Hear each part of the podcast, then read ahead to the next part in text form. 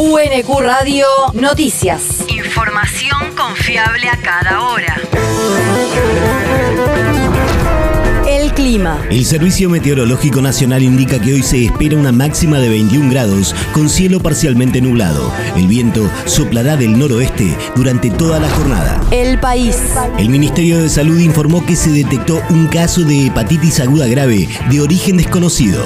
El caso corresponde a un niño de 8 años y se registró en el Hospital de Niños de la zona norte de la ciudad de Rosario en la provincia de Santa Fe, según se informó en un comunicado difundido anoche por la cartera nacional. Hace unos días, la Organización Mundial de la Salud manifestó preocupación por el aumento de casos de hepatitis aguda infantil y consideró que se trata de un tema urgente.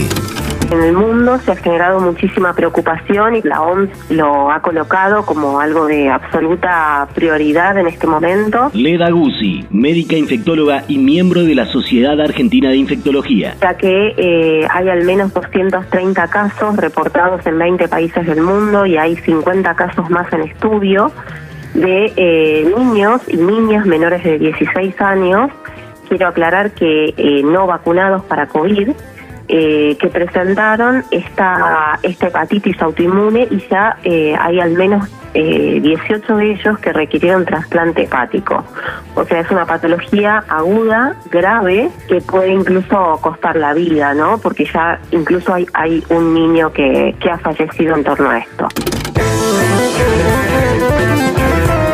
Primeros 10 casos de esta patología fueron notificados a la organización internacional el 5 de abril por el Reino Unido e involucraron a niños menores de 10 años sin dolencias previas y desde entonces también se detectaron contagios en España, Israel, Dinamarca, Italia, Estados Unidos y Bélgica, entre otros países. La región. Docentes porteños protestaron en la Feria del Libro contra la Unicaba.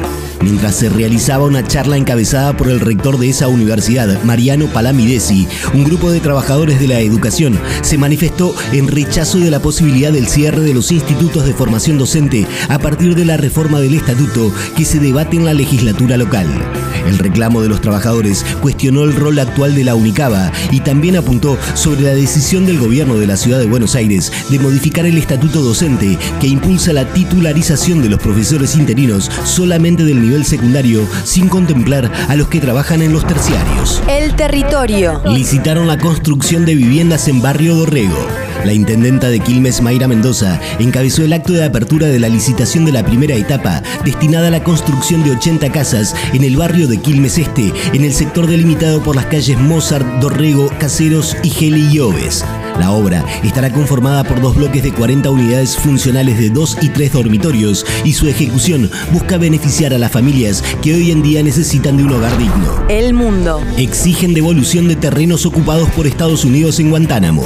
En el marco de la inauguración del séptimo Seminario Internacional de Paz y por la abolición de las bases militares extranjeras, el presidente del Instituto Cubano de Amistad con los Pueblos, Fernando González, denunció que Washington usa ese territorio para suministrar medios logísticos a la flota estadounidense. González también recordó que esta base es un punto de partida para invasiones y reivindicó el reclamo de Cuba para que se respete la Carta de las Naciones Unidas. La universidad. Vigésimo novenas jornadas de jóvenes investigadores.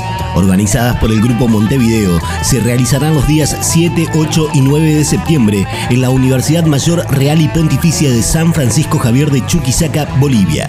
Podrán participar estudiantes de grado y posgrado menores de 35 años que sean autores o coautores de trabajos científicos. Para las jornadas, la Universidad Nacional de Quilmes, a través de la Secretaría de Investigación, otorgará los avales para la presentación de trabajos científicos que cumplan con la normativa establecida. Para más información y requisitos de inscripción, ingresar en el portal web de la universidad en www.unq.edu.ar.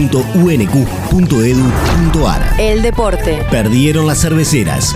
El equipo femenino de Quilmes sumó su segunda derrota en el certamen al perder 3 a 1 ante Atlético de Rafaela en el oeste santafesino. El partido correspondiente a la cuarta fecha de la zona C de la primera C se disputó en el predio Tito Bartomioli del Autódromo. Para las locales que son las líderes del grupo, anotaron Jimena Córdoba, Eliana López y Camila Juárez. El único gol de las cerveceras fue convertido por Agustina Montes.